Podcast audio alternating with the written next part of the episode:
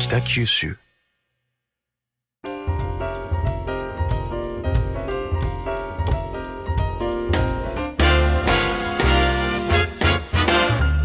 おはようございます。西日本新聞社が素敵なゲストと一緒に北九州の歩き方をお話しする番組ファンファン北九州。ナビゲーターの勝木雅子です。同じく西日本新聞社の横山智則です。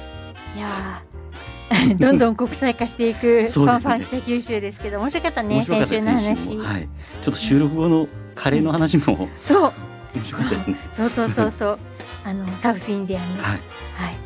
いやねシンガポールのシンガポールの方はいシンガポールのインド系の方は南インドの方が多い。というお話、で南インドはお米を食べる、うん。北インドは小麦を食べるだからナンを食べるのは北インドの人っていうお勉強をちょっとさせてもらいましたねですね。はい、これからカレーを食べるときに思い出そうね。はい、では、えー今日は先週に引き続き北九州国際交流協会で国際理解推進員をしているシンガポール人スリラーム・ラジャラームさんをゲストにお招きしお話を伺います。スリラームさんよろしくお願いします。よろしくお願いしよます。ろしくお願いしますえー先週はですねお母さんと1年だけっていう約束をして来日したのになぜか8年間も北九州に 住み着いていらっしゃる。ついにお母さんも諦めてしまった。そうそうそう。スリラムさんのねお話を聞きました。で非常にねあのこの町にも馴染んでおられてまあね商店街のおいちゃんたちとも仲良くなっていますというお話だったんですけど肝心のお仕事の話はね、はい。聞いてなかったんで今日はちょっとお仕事の話を聞かせていただきましょう。はい、あの英語の先生から国際交流協会の国際理解推進員になった。そのきっかけからいきますか。はい。はい。なぜ？なぜ転職を？なぜ転職をっていうのは、あのうん実はまあ、あの ALT から民間の会社で、はい。あのまあ、入ってですね。はい。民間の会社で働いてた時は1年半ぐらい働いてたんですけどはい。当時はですね、まあ、会社もいろいろやってたんですけど、まあ、その時のラムの考え方なんですけどね。今はちょっと違うんですけど、そはい。当時のラムの考え方は、はい。い、やこんなに適当やってる会社でも儲かるなら 自分の力を試してみたいなと思っててあの独立したんですよ。独立したんです、ね、独立しはい。て1年間、あのはい。まあ、商店街ではい。英会話あ。教室をはい。開い。て、はい。英会話教室を開いて、はい。あのちょっとだけあの失敗してもいいから、はい。自分の勉強のためだから1年だけあの奥さんにも約束してはい。はい1年やってて、はい。1年経ってはいもう就職しますっていう今はい。の仕事に、あ。はい、国際交流協会に入りました。ああそうなんですね。あでもこの時のラームの1年の約束はちゃんと守ったはい、もんですね、ちろんもちろん。んあのお奥さんにも結構いろいろ不安があったと思いますがあのとねあの突然正社員のそういう安定してた仕事を途中で辞めでて、すね。あのはい。独立するっていうことは奥さんも結構不安だったんじゃないかって思うんですよね。はでも分かりますよね母ちゃんとの約束は破れても、うん。妻との約束は破れないですいよね。そうなんだ。そうだと思う、えー、ちょっと私お母さんとしてはなんか悲しいな。それそうですよ。息子は当てにできないっていう話ですそういうすね。はい。それで、えー国際理解推進員っていうお仕事なんですけどこれはどういうお仕事なんでしょう、一応ですね、まあ、国際理解推進っていうのは、はい。あのまあ、基本的はあの外国人支援活動は一つ。半分ははい市内に暮らしている外国人の方のサポートって言った、まあ、一応まあ市民になるからですね、はい。だからできるだけ市民サービスとしてあの外国人支援はい。っていうそれは仕事の半分です。はい。あと残りの半分はあの国際理解推進教育、だからまあ教育の面で国際理解そういう講座っていうか、はい。あのあと交流イベント。はい。交流イベントやまあ大体できるだけみんなにはいや海外っていうのはみんな大体こういうイメージってあるんじゃないですか、だからあの外国人みんな英語を喋れるっていうイメージが結構あるんですよね。はい。でもまああの他の国とか行ったら全く英語喋れない人たちもいるんじゃそうでないですか。すよね、はい。だからそれはちょっと違うんですよって国はいろいろいろんな国があるから、はい。あの言葉も違うし文化も違うから、はい。そういうふうにあのできるだけそういう国際化をあの、まあ、推進するためにはい。いろんな講座を開いたりします。北九州の人に海外のことを、はい。まあ理解してもらうためのはい、イベントとかはい。講座とかはい、をやってらっしゃる。はい、あなるほどですね。であの最初におっしゃった方の支援はい。外国人支援、北九州市には外国人が1万4000人ぐらい住んでらっしゃる？あ今年でですね、はい。約1万3000人1万3000ちょ人っと減りましたね。やっぱコロナのコロナの影響でですね。まあそうなんですね。でもまあね1万3000人ってかなりの数になりますけど、はい。そういう人たちのその生活支援っていうと、はい。今だったらはい。ワクチンの話とかそんなことですか、今はですね大体みんなもう慣れてきてるから、はい。あのコロナ一番ピークの時はですね、はい。はい結構いろんなあの電話で問い合わせとかあって、はい。どうすればいいですか？あの帰国したいんですけど帰国したくてでも今もう帰れないかもしれないけど、はい。とかそういう問い合わせ結構ありましたよね。でも今大体みんなもう慣れてきてるから、はい、はいそこまでコロナで困ってるっていう方があんまりそういう問い合わせはないんですよね。あそそううですなんでじゃあむしろこう今今やってらっしゃるはい。区役所とか、はい。あの国際交流協会はい。の窓口とかはい。でやってらっしゃるはい。ご相談っていうのはどんなことですか、えーとですね。まあ、もちろんあの留学生の給付金の件とかはい。あそういう問い合わせともあったりししますね。ああとは大体そういう区役所でも窓口の通訳はい。あの、まあ、日常会話と違ってあの、はい。行政の言葉とかいろいろ日本語であるんじゃないんですか？はい。難しいですよね。でそうなんですよね、だからあのそれでもまあ窓口って結構困る外国人の方もいらっしゃるから、そういう通訳はい。一緒に窓口まで行って、はい。そういう説明したり、はい。だからもしかして外国人の方が困っています。あの生活には困ってる。どうすればいいんですか？とかそういう話出た場合もはいあの、まあ、窓口としてはい。あのちゃんとやり方があるよというそういうまあ情報提供って言っても間違いないんじゃないかなと思います。はい窓口として。はあそうなんですね。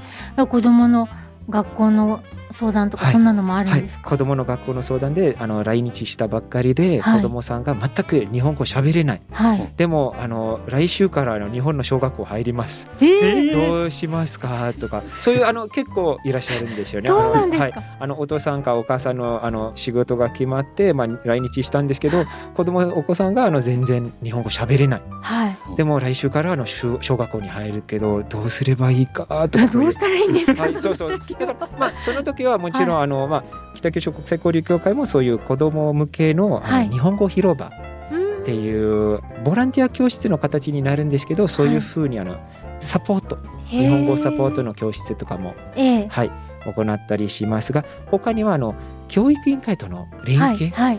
だから教育委員会のあの先生たちとの連携ではい。どのようにあのサポートしていくかっていうそういうプランとかはい立てて一緒に教育委員会と一緒に、はああそうなんい、ですね。そういうサポートを、はい。あじゃあ役所の中のそういう別の機関とも絡んではい。やってらっしゃるんですね、なるほど。でさっきのその日本子供は語広場。たくましくなりますね。うん。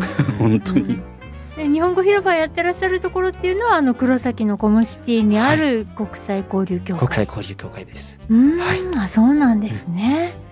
であとその日本人に、はい。まあ、外国のことを理解してもらうイベントって、コロナのこういう時はなかなかできないじゃないですか、はい。それどうなさってたんですかこの1年。間。あのまあコロナのピークはですねあの、はい。みんなあの全然何も準備できなかったから、はい。結構中止になったイベントも結構ありましたよね。でもまあ変な言い方なんですけどコロナのおかげで、うんうん。そういうネットでのはい、はいオンラインでのミーティングとかはい。会議は結構進んでるんじゃないですか？はい、だから国際交流協会もそう,、はい。そういうふうにまあ Zoom ではい、あのこういう交流イベントとか国際理解イベントを行ったりとか。なるほど。コロナのおかげでね。はい、まあまあ変な言い方なんですけどコロナのおかげでそういうそういうね。IT 化が進んでますよね。あそうすると外国に住んでる方とズームでつないで、日本の人にそういうのをなんか見せてあげたりするんですか、えー、と今今まではあのまだそういう海外に住んでる方ともあの、うん。そういう交流イベントはやったことないんですけど、はい。大体日本に住んでいらっしゃるあの外国人の方とはい。日本人の方との交流イベントとか、ああそれをオンラインでやってるんですか、はい、だからあの毎月毎月あの、まあ、毎月というか年何回で、はい。あの基本やってるイベント一つは英語で語る自分の国ほというイベントが、まあ、すいません。ちょっと宣伝よろしいですかどうぞどうぞどうぞ。あの実はそれ英語で語る自分の国というイベントではい。それ毎回毎回いろんな国を紹介するイベントなんですね。はい。だからぜひ国際交流協会のホームページをおあの皆さんにちょっとご覧いただいたら、あの来月はこういうイベントをしますよとか、うんホームページに載せますので、はい。いろんな国の方が講師として来てもらって、ええ。自分の国のことを英語でもちろん、はい。 all English になります。えそれ英だからそそ語の勉強するんですか？私たちが。いやあの英語の勉強ではなくて えっとちょっとでもあの英語に興味ある方英語で聞きたいという方、はいはい。それからちょっとあの耳の練習したいという方もいいんじゃないかと思う、ね。はい、え英語で自分の国を紹介してくれるんですよ。だからぜひあの今までは結構あの面白い国もあのバハマサモアイタリアとかあのユクレーナとかええ。それからいろんな国の方が来てあのえ英語で。そういう国の方もいらっしゃるんですか？北九州結に構あの住んでる方多いんですよ。いろんな国のそう方、そうそう、あのあんまり目立たないかもしれないですけど、うんえバハマとかサモアの人とかも、はい、へえあじゃあそういう国のことを英語で知れる、はい、そうです。だからぜひぜひあの国際交流協会のホームページをご覧いただいたら、えこれは子供向け？大人あ、あのどなたでも、ああのそうね。そうどなたでもウェルカムです。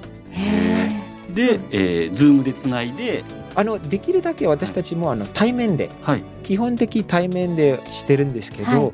そういう緊急事態宣言とか、そういうなった場合はあの完全にオンラインに切り替えるよとかそういうふうにちゃんとみんなに、はい。ああのまあそうですね。うん伝えています。うん。コロナが落ち着いてれば普通に集そうまるし、ですね。あのできるだけ対面にしたいですそうですね。ね気持ち気持ち的にもあのみんなに会ってみたい。ちょっとだけはい。はいワイワイ、うん。そう。オンラインはまああの便利は便利ですけどはい。あの対面とちょっと違いますね。はい、はい。そうですね。へえあじゃあちょっとホームページをチェックしましょう、参加します参加します。ね。あぜひぜひよろしくお願いします。やお子さんとかもいいですよあね。英語の勉強になあって。そうですね。はい。うんはい。ぜひ。うんうん。なるほどいやそれとその国際理解推進っていう意味で言うと、まあ先週私たちは、はい。あのスリラムさんの名前で、はい。あのはい。はい。悩みましたけれども、はい。やっぱりところ変わればねそういう慣習が違ったりとかありますでしょ、はい。なんかそういうところも誤解を解いていくみたいな役割もあるんですか？うーんどうですかね。そういう話っていうのはもう実際にそれこそ居酒屋のおいちゃんとかと喋ってるような時に話したりするもの？そうですよ、ね。でももちろん私があの講師として、はい。あのまああのそういう講師としてあのまあ参加する講座っていうか、はい。それはちょっとフランクで。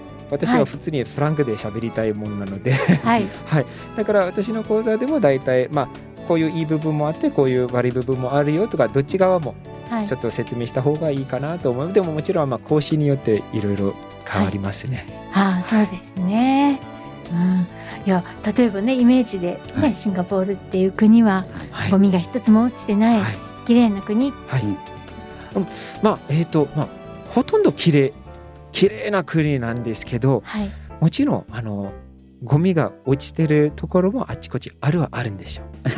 あるはあるんですよ。であの大体みんなあのまあほとんど綺麗なんですよ。はいほとんどき罰金厳しいあ罰金が厳しいです。だかはいらシンガポールはあのだから私も初めて北九州に来た時には、はい駅の近くにあのペデストレンデックとかでははい放送されるんじゃないですか。あの、はい罰金があ罰の金あの1000円ってシンガポール大体10万円します。ええ？